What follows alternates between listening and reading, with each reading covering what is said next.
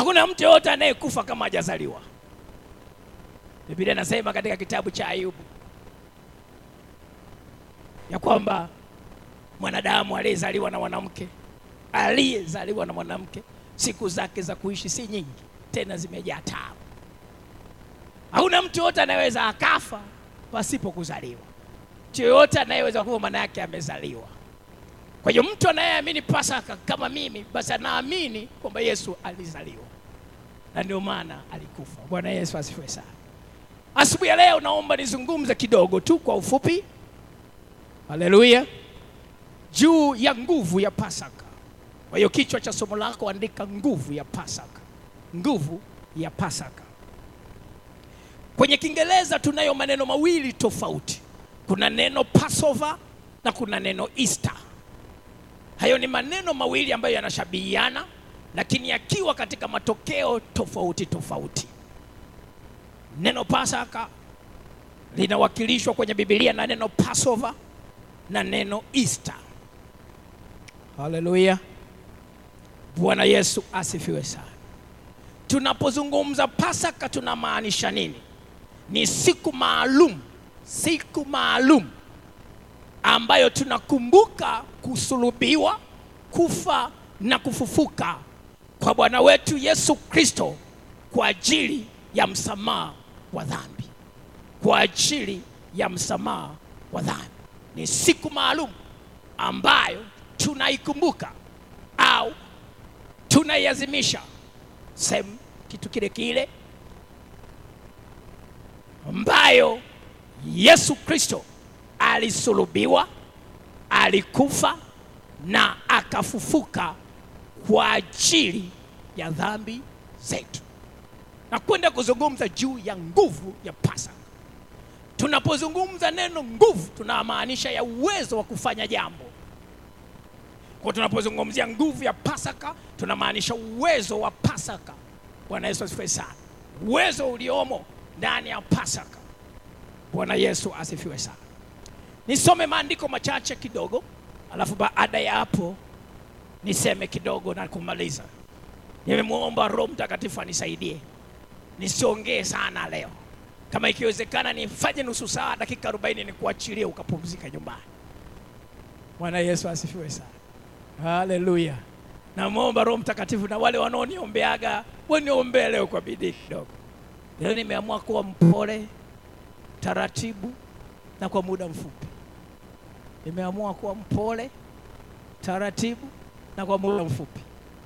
So kwa wale ambao wananiombeaga, asante Mungu awabariki, leo niombe kwa bidii kidogo. Lengo langu niwe mpole, taratibu na kwa muda mfupi. Bwana Yesu asifiwe sana. Haleluya. Fungua pamoja na mimi kitabu cha Injili ya Yohana sura ya 19. Injili ya Yohana sura ya 19. Nitasoma mistari mingi kidogo hapo tu kwa ajili ya kutengeneza picha kidogo ya kuweza kupata ujumbe. Injili ya Yohana sura ya 19. Injili ya Yohana sura ya 19.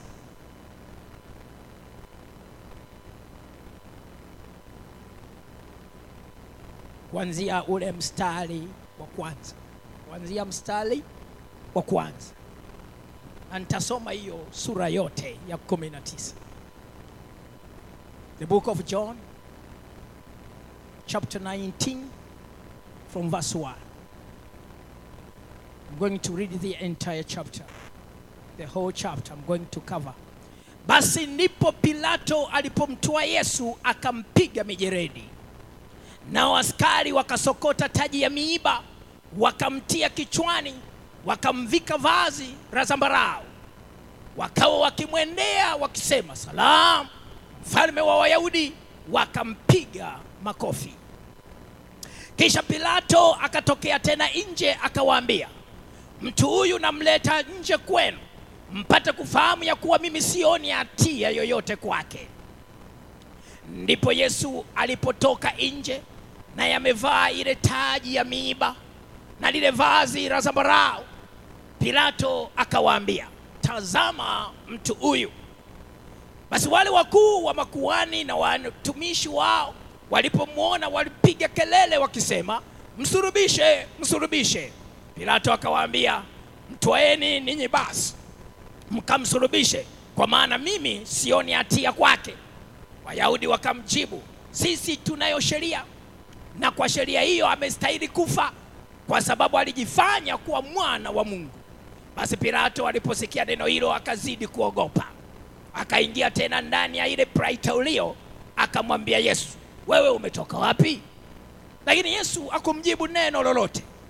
Basi Pilato akamwambia, "Usemi nami? Ujui ya kuwa mimi nina mamlaka ya kukufungua, nami nina mamlaka ya kukusurubisha?" Yesu akamjibu, "Wewe hungekuwa na mamlaka yoyote juu yangu kama usingepewa kutoka juu. Kwa hiyo yeye aliyenitia mikononi mwako yuna dhambi iliyokubwa zaidi."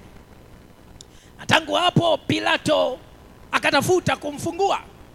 Lakini Wayahudi wakapiga makelele wakisema, "Ukimfungua huyu, wewe si rafiki yake Kaisari.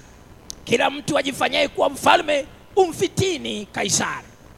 Basi Pilato aliposikia maneno hayo akamleta Yesu nje, akaketi juu ya kiti cha hukumu, mahali paitwapo sakafu ya mawe, au kwa Kiebrania Gabata. Nayo ilikuwa maandalio ya Pasaka, yapata saa 6. Akawaambia Wayahudi, "Tazama mfalme wenu." Basi wale wakapiga kelele, "Muondoshe, muondoshe, msulubishe." Pilato akawaambia, "Je, ni msulubishe mfalme wenu?" Wakuu wa makuhani wakamjibu, "Sisi hatuna mfalme ila Kaisari." Kusulubiwa kwa Yesu.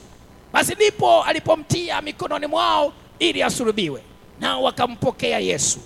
Akatoka aliyakijichukulia msalaba wake mpaka mahali paitwapo fuvu la kichwa, au kwa Kiebrania Golgotha. Wakamsulubisha huko na wengine wawili pamoja naye, mmoja huku na mmoja huku, na Yesu katikati. Naye Pilato akaandika anwani, akaiweka juu ya msalaba, imeandikwa, "Yesu Mnazareti, mfalme wa Wayahudi." Basi anwani hiyo waliisoma wengi katika Wayahudi, maana mahali pale aliposulubiwa Yesu palikuwa karibu na mji. Nayo iliandikwa kwa Kiebrania, kwa Kirumi na kwa Kiyunani. Basi wakuu wa makuhani na Wayahudi wakamwambia Pilato, "Usiandike mfalme wa Wayahudi, bali ya kwamba yule alisema, mimi ni mfalme wa Wayahudi." Pilato akajibu, "Niliyoandika nimeandika." Na askari walipomsulubisha Yesu waliyatoa mavazi yake, wakafanya mafungu 4, kwa kila askari fungu lake, na kanzu nayo. Basi kanzu ile haikushonwa, ilikuwa imefumwa yote pia tangu juu. Basi wakaambiana, "Tusiipasue, lakini tuipigie kura iwe ya nani, ili litimia andiko lile linenalo, waligawa nguo zangu na vazi langu wakalipigia kura." Basi ndivyo walivyofanya wale askari. Na penye msalaba wake Yesu walikuwa wamesimama mamae na umbu la mamae, Mariamu wa Klopa na Mariamu Magdalena. Basi Yesu alipomwona mama yake na yule mwanafunzi aliyempenda amesimama karibu, alimwambia mama yake, "Mama, tazama mwanao." Kisha akamwambia yule mwanafunzi, "Tazama mama yako." Na tangu saa ile mwanafunzi yule akamchukua nyumbani kwake. Baada ya hayo Yesu aliyakijua ya kuwa yote yamekwisha kumalizika, ili andiko litimizwe, akasema, "Naona kiu." Kulikuwa huko chombo kimejaa siki, alisema, "Imekwisha." Kulikuwa huko chombo kimejaa siki. Basi wakatia sifonko iliyojaa siki juu ya ufito wa isopo, wakampelekea kinywani. Basi Yesu alipokwisha kuipokea ile siki alisema, "Imekwisha." Akainama kichwa, akaisalimu roho yake. Yesu achomwa mkuki ubavuni. Basi Wayahudi, kwa sababu ni maandalio, miili isikae juu ya misalaba siku ya Sabato, maana Sabato ile ilikuwa siku kubwa, walimuomba Pilato miguu yao ivunjwe wakaondolewe. Basi askari wakaenda wakamvunja miguu wa kwanza na wa pili, aliyesulubiwa pamoja naye. Lakini walipomjia Yesu na kuona kuwa amekwisha kufa, hawakumvunja miguu. Lakini askari mmoja wapo alimchoma ubavu kwa mkuki, na mara ikatoka damu na maji. Naye aliyeona ameshuhudia, na ushuhuda wake ni kweli. Naye anajua ya kuwa anasema kweli, ili ninyi nanyi mpate kusadiki. Kwa maana hayo yalitukia ili andiko litimie: hapana mfupa wake utakaovunjwa. Na tena andiko lingine lanena, watamtazama yeye waliyemchoma. Kuzikwa kwa Yesu. Na hata baada ya hayo, Yusufu Alimataya, naye ni mwanafunzi wa Yesu, lakini kwa siri, kwa hofu ya Wayahudi, alimwomba Pilato ruhusa ili auondoe mwili wake Yesu. Na Pilato akampa ruhusa, basi akaenda akauondoa mwili wake.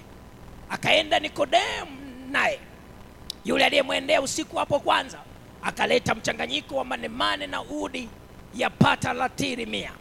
Basi wakautoa mwili wake Yesu, wakaufunga sanda ya kitani pamoja na yale manungato, kama ilivyo desturi ya Wayahudi katika kuzika.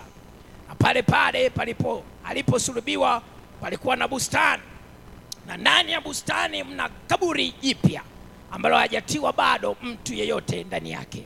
Humo basi, kwa sababu ya maandalio ya Wayahudi, wakamweka Yesu, maana lile kaburi lilikuwa karibu.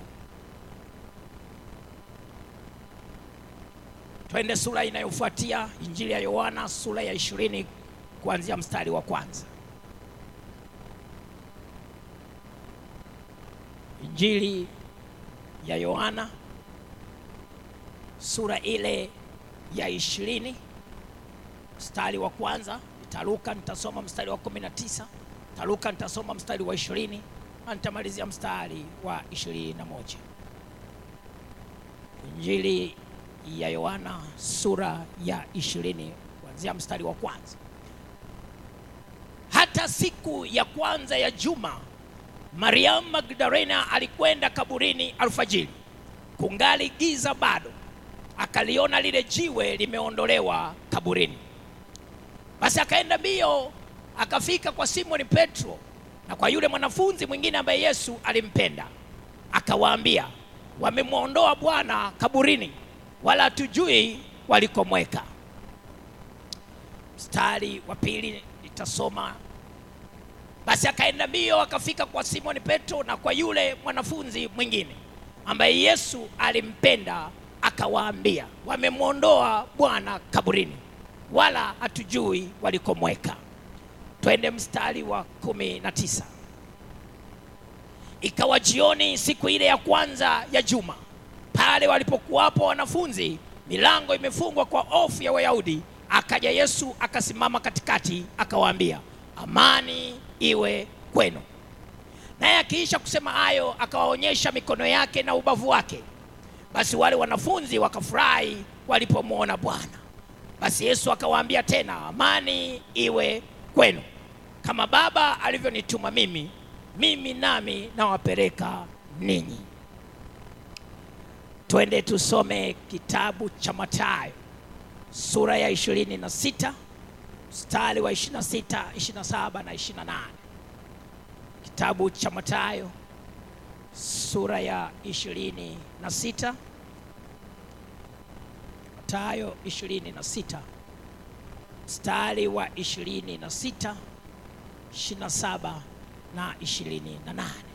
Tasoma katika jina la Yesu. Nao walipokuwa wakila, Yesu alitwaa mkate, akabariki, akaumega, akawapa wanafunzi wake, akasema, twaeni mle, huu ndio mwili wangu. Akakitwaa kikombe, akashukuru, akawapa, akisema, nyweni nyote katika hiki, kwa maana hii ndiyo damu yangu ya agano, imwagikayo kwa ajili ya wengi kwa ondoleo la dhambi.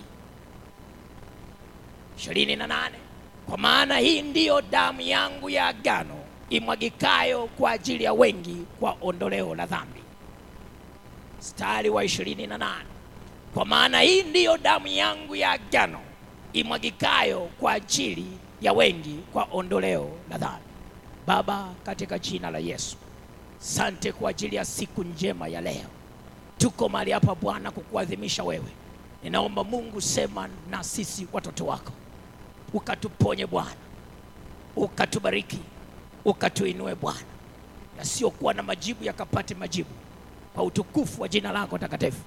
Katika jina la Baba, Mwana na Roho Mtakatifu. Amen. Nimesema nini maana ya Pasaka? Nikasema Pasaka ni siku maalum. Siku ambayo tunakumbuka au tunaadhimisha mateso, kifo na kufufuka kwa Bwana wetu Yesu Kristo kwa ajili ya msamaha wa dhambi. Kwa ajili ya msamaha wa dhambi. Nimesoma maandiko mengi sana, kwa sababu ninahitaji kuongea kwa ufupi kidogo, lakini lengo langu upate picha na mtiririko wa kukusaidia. Kuna nguvu kubwa tatu za Pasaka. Nazungumza juu ya nguvu ya Pasaka. Na awali nikasema ya kwamba nguvu maana yake ni uweza. Kuna nguvu kubwa tatu za Pasaka. Nguvu ya kwanza ya Pasaka ni damu ya Yesu. Nguvu ya kwanza ya Pasaka ni damu ya Yesu. Nguvu ya pili ya Pasaka ni msamaha wa dhambi. Nguvu ya pili ya Pasaka ni msamaha wa dhambi. Na nguvu ya tatu ya Pasaka ni uzima wa milele. Nguvu ya tatu ya Pasaka ni uzima wa milele. Maana yangu ni nyepesi. Kama tukiondoa damu ya Yesu Kristo, kama tukiondoa msamaha wa dhambi, kama tukaondoa uzima wa milele, hakuna Pasaka. Ili Pasaka iwepo, ili Pasaka iwe hai, lazima iwepo damu ya Yesu. Lazima uwepo msamaha wa dhambi. Na lazima uwepo uzima wa milele. Na haya mambo matatu ndio yanayotufanya tusherehekee Pasaka. Kinachofanya mimi na wewe tusherehekee Pasaka ni kwa sababu ya hizi nguvu tatu katika maisha yako au katika maisha ya mwanadamu. Kwa sababu ya damu ya Yesu Kristo tunasherehekea Pasaka. Kwa sababu ya msamaha wa dhambi tunasherehekea Pasaka. Kwa sababu ya uzima wa milele tunasherehekea Pasaka. Pasipo damu ya Yesu Kristo hakuna Pasaka. Pasipo msamaha wa dhambi hakuna Pasaka. Pasipo uzima wa milele hakuna Pasaka. Kila mtu aliyemwamini Yesu Kristo kwa Bwana na Mwokozi wa maisha yake, anayetambua nini maana ya damu ya Yesu, anayetambua nini maana ya msamaha wa dhambi, anayetambua nini maana ya uzima wa milele, huyo atasherehekea Pasaka. Bwana Yesu asifiwe sana. Bwana Yesu asifiwe sana. Ukianzia kwenye historia ya Pasaka kwenye Agano la Kale, kitabu cha Kutoka sura ya 12, tunazungumzia juu ya Passover, tunazungumzia juu ya wokovu wa wana wa Israeli kutoka katika mateso na masumbufu ya wana wa Misri. Tunakuja kwa picha hiyo mpaka kwenye Agano Jipya, ambapo tunamkuta sasa picha halisi ambaye ni Yesu Kristo mwenyewe akitoa maisha yake pale msalabani kwa ajili yangu mimi na wewe, ili tupate ondoleo la dhambi. Pasaka ni Yesu Kristo. Yesu Kristo aliyekubali kuimwaga damu yake pale msalabani. Na kila mmoja anaelewa, hata Biblia inasema katika kitabu cha Walawi ya kwamba damu ni uhai. Yesu Kristo alipomwaga damu yake pale msalabani, maana yake aliutoa uhai wake kwa ajili yangu mimi na kwa ajili yako wewe. Mimi na wewe tulifuata nafasi ya kuhukumiwa kifo cha milele. Mimi na wewe tulikuwa tumepotea. Mimi na wewe tulipoteza sifa ya kuitwa watoto wa Mungu. Lakini Yesu Kristo, kama anavyosema katika kitabu cha Injili ya Yohana sura ya 3:16, kwa jinsi hii Mungu aliupenda ulimwengu hata akamtoa mwanae wa pekee ili kila amwaminie asipotee bali auwe na uzima wa milele. Pasaka tunapoiangalia tunaona upendo wa Mungu katika maisha ya mwanadamu, kwa sababu Mungu wetu aliye hai alitupenda, na ndio maana Yesu Kristo akaamua kutoa uhai wake kwa ajili yangu mimi na kwa ajili yako. Hata Biblia inakiri na kusema hakuna upendo uliokuwa mkubwa namna hii wa mtu kutoa uhai wake kwa ajili. Ninaongea na mtu hapo. Bwana Yesu asifiwe sana. Bwana Yesu asifiwe tena. Biblia yangu inasema maneno mazuri sana katika kile kitabu cha Mathayo. Kuna maneno mazuri sana. Niende kwenye kitabu cha Waebrania. Waebrania sura ya 12 na ule mstari wa 24. Fungua Biblia yako tusome wote kwa pamoja katika kitabu cha Waebrania sura ya 12 na ule mstari wa 24. Biblia na maneno mazuri inasema hivi: na Yesu mjumbe wa agano jipya. Na Yesu mjumbe wa agano jipya, na damu ya kunyunyiziwa inenayo mema kuliko ile ya Abel. Sema na mchwa. Biblia inasema inenayo mema, haleluya, kuliko ile ya Abel. Damu ya Yesu Kristo inanena mema. Ukisoma Biblia katika kile kitabu cha Mwanzo sura ile ya 4, Biblia inasema maneno haya: damu ya Abel. Biblia inasema inanena. Biblia inasema inalia.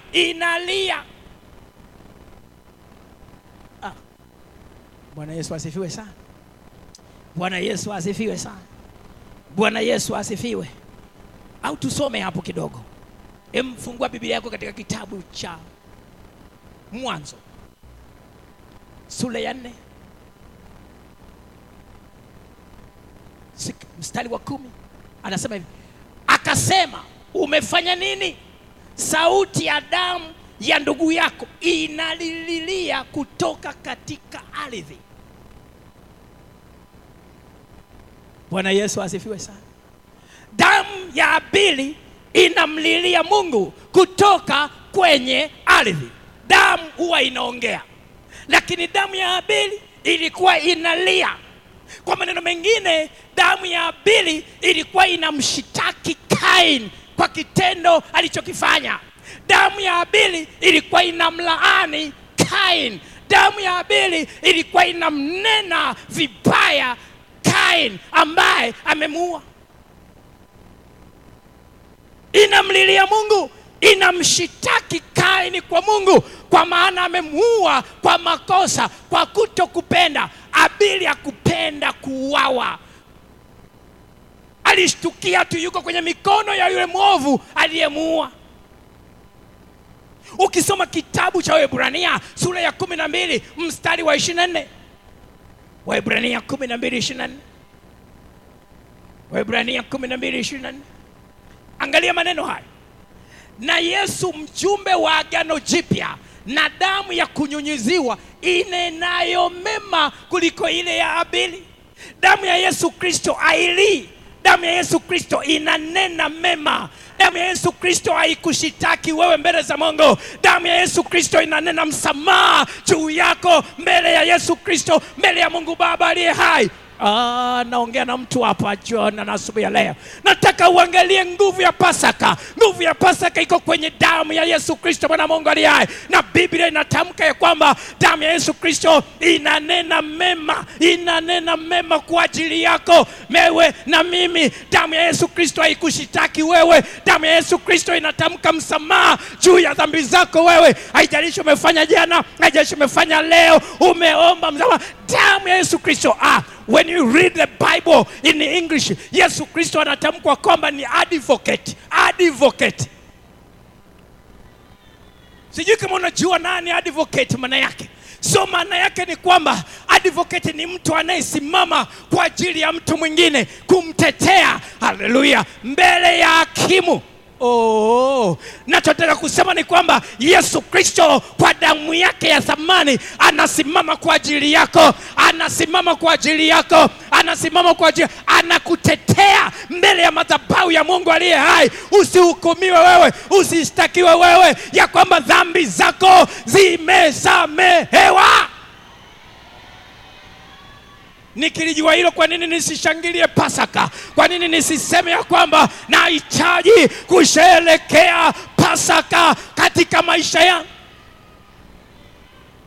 Nani anaweza kukusamehe dhambi? Nani anaweza kukufutia dhambi katika maisha yako kama sio kukulipia kisasi? Na tunao mfano wa Habili pale ambapo alihukumiwa na kuuawa na ndugu yake. Hatuoni msamaha wa dhambi ukitoka kwa Habili, tunaona kilio cha mashitaka kwa kutoka kwa Habili. Ndivyo wanadamu walivyo. Kana mwanadamu, hata kama ni mama yako mzazi, kuna siku atakutamkia maneno magomo usiyoweza kuyabeba katika maisha yako. Nataka niseme na mtu umetamkiwa maneno mabaya na rafiki yako, na mama yako, na bibi yako, na mjomba yako, usiwe na shida. Iko damu ya Yesu Kristo mwana Mungu aliye hai ambaye inasimama kwa ajili yako, inakutetea. Hey! Ndio maana Biblia yangu inanena maneno mazuri sana ambayo ninayafurahia. Na Biblia inasema katika kitabu cha Warumi, hakuna hukumu ya dhambi juu yako. Hakuna. Hallelujah. Bwana Yesu asifiwe sana.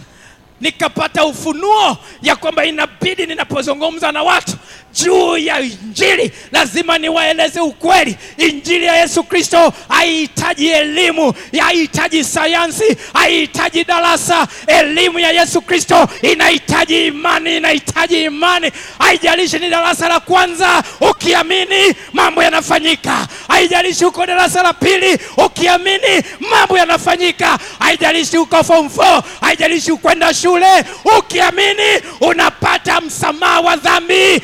Haihitaji kwenda sekondari, haihitaji kwenda chuo kikuu. Hallelujah. Damu ya Yesu.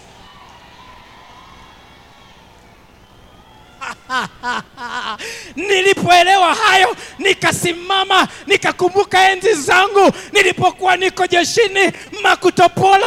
Ukitaka kumheshimu kiongozi wako wa jeshi, wakati anapita, wakati anasimama, inabidi kidogo utulie kidogo. Nikasema, Yesu nakuheshimu. Nikikumbuka makolokolo yangu nilionayo, yote yamesamehewa, yote yamesamehewa. Nini unataka tena? Unataka nini wewe? Ninauliza swali, wewe unataka nini?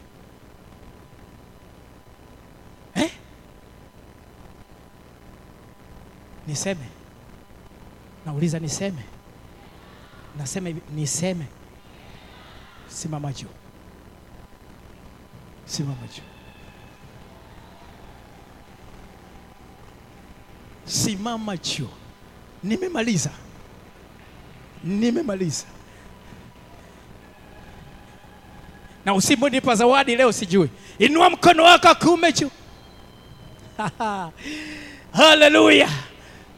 Nataka nimsaidie mtu. Ukisoma Biblia yako kuanzia Mwanzo, kitabu cha Mwanzo mpaka kitabu cha mwisho cha Ufunuo, ukuti Pasaka inasherekewa kwa kula upwapwa na maalage. Ukuti Pasaka inasherekewa kwa kula mbuzi, nyama ya kuchoma, kitimoto. Ukisoma Biblia yako unagundua ya kwamba Pasaka ilisherekewa kwa mambo matatu tu. Na mwenye masikio asikie. Pasaka ilisherekewa kwa kuhubiri Injili, habari njema kwa kila kiumbe. Ndivyo jinsi ya kusherekea Pasaka. Pasaka tusherekee kwa kula ubwabwa. Ubwabwa ukila unajaza tumbo la mwili wako. Alihusiani na mambo ya rohoni. Haiji taarifa kumgusa Yesu. Hayo ni mambo ya mwilini, na Yesu Kristo ni roho, haimgusi. Bwana Yesu asifiwe sana. Lakini Yesu Kristo alikuja ili watu wakapate kupokea habari njema, wakupokea msamaha wa dhambi zao, wakapate kuokolewa. Tunasherehekea Pasaka kwa kuhubiri Injili kwa wenye dhambi ili waje kwa Yesu. Sema amen.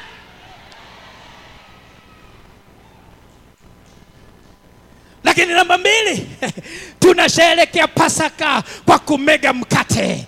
Unapomega mkate, haleluya, unasherehekea Pasaka. Yesu Kristo akasema katika Biblia ya kwamba pale mnapomega mkate, basi mnaitangaza mauti yangu mpaka pale nijapo. Sema amen. Njia pekee nyingine ya pili ya kusherehekea Pasaka ni kumega mkate. Na ndio maana mara kwa mara tunatakiwa kumega mkate nyumbani kwetu. Haleluya. Lakini lazima muwe wawili na kuendelea mbele, sio peke yako. Biblia hairuhusu mtu aliye peke yake kumega mkate. Bwana Yesu asifiwe sana. Bwana Yesu asifiwe sana. Bwana Yesu asifiwe. Bwana Yesu asifiwe. Haleluya. Lakini njia ya tatu ya mwisho ya kusherehekea Pasaka ni kumkubali Yesu Kristo awe Bwana na Mwokozi wa maisha yako. Ni kumwamini Yesu Kristo kila siku kwenye maisha yako. Unapopita na kuishi kwa imani ukimwamini Yesu Kristo kwamba ni Bwana na Mwokozi wa maisha yako, hapo unasherehekea Pasaka. Haijalishi uko ndani ya basi, ni unamwamini Yesu Kristo, unasherehekea Pasaka. Haijalishi uko kijijini kwenu, Uchagani, unasherehekea Pasaka. Unasherehekea Pasaka kwa kumwamini Yesu Kristo kuwa Bwana na Mwokozi wa maisha yako. Sema amen. Hatusherehekei Pasaka kwa kula ubwabwa. Hatusherehekei Pasaka kwa kula pilau. Hatusherehekei Pasaka kwa kula kitimoto, hata kama napenda. Hatusherehekei Pasaka, haleluya, kwa kula pork lips, hata kama napenda. Tunasherehekea Pasaka, haleluya, kwa meza ya Bwana, haleluya, kwa kuhubiri Injili, haleluya, kwa kumwamini Yesu Kristo katika maisha yetu. Kwa sababu hiyo nakupa changamoto leo, kabla hujafika nyumbani, tafuta mtu wa kumleta kwa Yesu kwanza ili ukamilishe Pasaka yako. Pasaka yako ni ya rohoni. Kula chakula na msosi japokuwa sio dhambi, hilo ni jambo lako la mwilini. Kabla hujasherehekea kuku na pilau, pita mahali, mwambie mtu aje kwa Yesu, mwambie mtu habari za Yesu Kristo. Lazima ulete mtu kwa Yesu leo.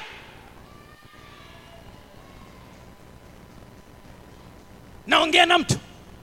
Najua umeandaa ubwabwa vizuri. Najua umeandaa soda sawa. Najua umeandaa baba ya sijui na maharage, kachumbari kidogo, pilau sawa. Lakini uruhusiwi kula hiyo pilau.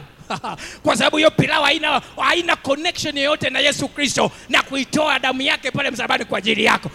Cha kwanza, hubiri Injili. Lete mtu kwa Yesu, mmoja, wawili, watatu, wanne, alafu nenda kale pilau yako. Italeta maana kwenye maisha yako. Lakini sio unatoka hapa mbio tu moja kwa moja kwenye pilau. Hiyo ni zero. Yesu akasema tatizo ni kwamba muelewi. Kinachomtia mnajisi mtu sio kile kinachoingia tumboni, kile kimtokacho. Kwa nini? Kwa sababu kimuingiacho tumboni kinakwenda, kinapita, kinatoka. Muelewa hiyo? Kinafanya nini? Hata ule magunia mawili Bwana Yesu atusaidie sana. Inua mikono yako juu. Inua mikono yako juu. Inua mikono yako juu. Lakini kabla sijaomba sinamalizie kabisa. Kama upo hapa hujaokoka, tafadhali. Tafadhali sana. Kama upo hujaokoka hapa, sitaki kukuacha uondoke. Hapana. Kwa sababu kama kweli tunaadhimisha Pasaka, lazima uokoke. Lazima uje kwa Yesu. Wakati tunanyosha mikono yetu juu, wewe ambaye bado hujaokoka upo katikati yetu, naomba uchukue hatua, usogee hapa mbele. Kama upo, chukua hatua tafadhali. Njoo hapa mbele. Kama upo. Haleluya. Njoo kwa Yesu. Ili Pasaka yako ilete maana mbele za Mungu siku njema ya leo. Kama upo. Kama upo. Kama upo. Kama upo, nakusubiri. Kama upo. Kama upo, tafadhali. Kama upo, asante. Asante, karibu mwanangu. Kama upo. Kama upo, yes. Kama upo. Kama upo, bado hujaokoka, nakusubiri. Njoo hapa. Njoo mpe Yesu maisha yako. Ndio, njoo mpe Yesu maisha yako. Nilikuwa natafakari jinsi dunia isivyokuwa na faida. Dunia haina faida, vinginevyo umemhubiri Kristo. Vinginevyo umeokoka. Nje hapo, dunia haina faida. Zero. Bwana Yesu asifiwe sana. Utateswa wewe, utagandamizwa wewe, utaumizwa wewe, mpaka siku unaenda motoni. Njoo mpe Yesu maisha yako. Njoo mpe Yesu maisha yako. Amen. Karibu, karibu, karibu, karibu. Asante. Karibu, karibu, karibu, karibu. Karibu, karibu, karibu. Mwingine. Mwingine. Yaani mkija nyinyi hapa kwa Yesu, wangapi? 1 2 3 4 5. Da, mtaji kabisa wa kula ubwabwa leo mimi. Toka hapa na tafuta kiti moto. Haleluya. Bwana Yesu asifiwe sana. Mungu awabariki. Uamuzi ambao mmeamua leo, katika maamuzi mazuri mwaikufanya hapa duniani, hii ni moja wapo. Hata mimi unaniona hapa na tamba naongea unanishangaa, lakini mimi nilianza hivyo hivyo kama wewe. Ila mimi nilikuwa na msimamo kweli kweli. Kwa hiyo na wewe ukiwa na msimamo kweli kweli, mambo yatakaa sawa tu. Bwana Yesu asifiwe sana. Usiogope. Haleluya. Inua mikono yako juu. Sema Bwana Yesu. Bwana Yesu. Bwana Yesu. Sema Bwana Yesu. Sauti yako niisikie. Sema Bwana Yesu. Asante Yesu kwa neema hii ambayo umenipatia siku ya leo. Ninakiri mbele zako, Mungu wangu aliye hai, kwamba mimi ni mwenye dhambi. Nachukua nafasi hii, ninatubu dhambi zangu zote, kwa kumaanisha kuziacha kabisa. Na nakupokea rasmi leo Bwana Yesu. Uwe Bwana na Mwokozi wa maisha yangu. Ninakiri mimi sasa nimeokoka. Asante Yesu kwa kunisamehe dhambi zangu. Asante Yesu kwa kunihesabia haki kwa damu yako ya thamani. Asante Yesu kwa kuniokoa. Amen. Baba, katika jina la Yesu nakutukuza na kukuhimidi. Asante kwa ajili ya roho hizi ambazo umeziingiza kwenye ufalme wako. Ninakabidhi mikononi mwako mfalme, katika zizi lako ninawaingiza mfalme. Wapate kuwa kondoo zako na wewe mchungaji wao mwema. Ninakubariki katika jina la Baba, Mwana na Roho Mtakatifu. Amen.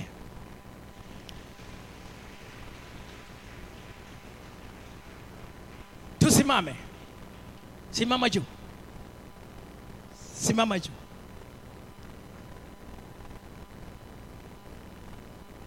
Yaani nakuomba tena kwa msisitizo mkubwa, ukitoka hapa, kabla hujakalia hiyo pilau yako, kabla hujakalia huo msosi wako, haleluya, hata kama ni ugali na maharage, hicho ni chakula.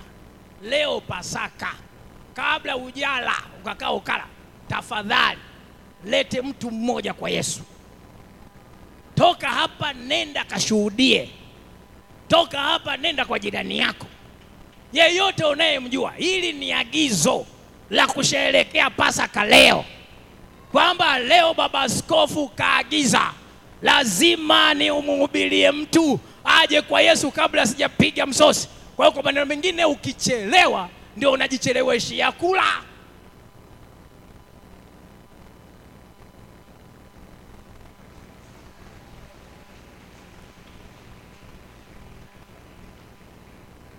Umehangaika umeshindwa kumpata, saa 10 imefika. Hakuna kula.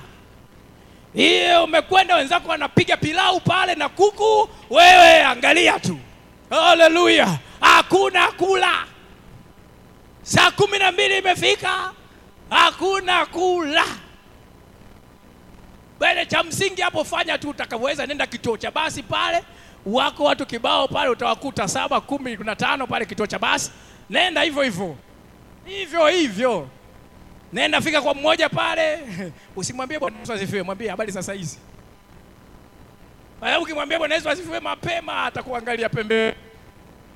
Mwambie wewe habari sasa hizi. Bwana Yesu asifiwe sana. Alafu mhubirie. Mhubirie, ukimaliza hapo umepata ruhusa ya kwenda kula chakula. Hujafanya hivyo ikifika saa 3 usiku bado. Amen. Inua mkono wako juu. Sema Bwana Yesu. Bwana Yesu. Asante Yesu. Asante Yesu kwa kuimwaga damu yako pale msalabani kwa ajili ya dhambi zangu. Asante maana yale mashtaka na ile hukumu imefutwa. Mimi niko huru. Mimi ni kiumbe kipya. Mimi nimeokoka. Mimi Yesu Kristo ni Bwana na Mwokozi wa maisha yangu. Leo naadhimisha Pasaka, kusulubiwa, kufa na kuzikwa kwako Bwana Yesu. Kwa sababu hiyo sintokula leo mpaka nimemshuhudia mtu mmoja, hata kama amekataa, lakini nimemshuhudia. Nimepanda mbegu. Asante Yesu kwa kunipa neema, kwa kunikutanisha naye, na asante kwa sababu kwa neno hili anakwenda kuokoka, katika jina la Baba, Mwana na Roho Mtakatifu. Sema amen. Ukishindwa sana mhubirie mumeo nyumbani, si hajaokoka. Ukishindwa sana mhubirie mkeo, si hajaokoka. Au ukishindwa sana mhubirie mwanao, si hajaokoka. Hata kama yuko Mgeta, yuko kule wapi, piga simu. Haleluya, maana ingeona aibu sana. Kama ili kusaidia aibu yako, piga simu. Akipokea mwambie, mwanangu, unajua kama Yesu Kristo ni Bwana na Mwokozi. Okoka. Sitaki. Mwambie basi nimemaliza, naenda kula pilau. Amen. Chukua sadaka yako ya zaka, chukua sadaka yako ya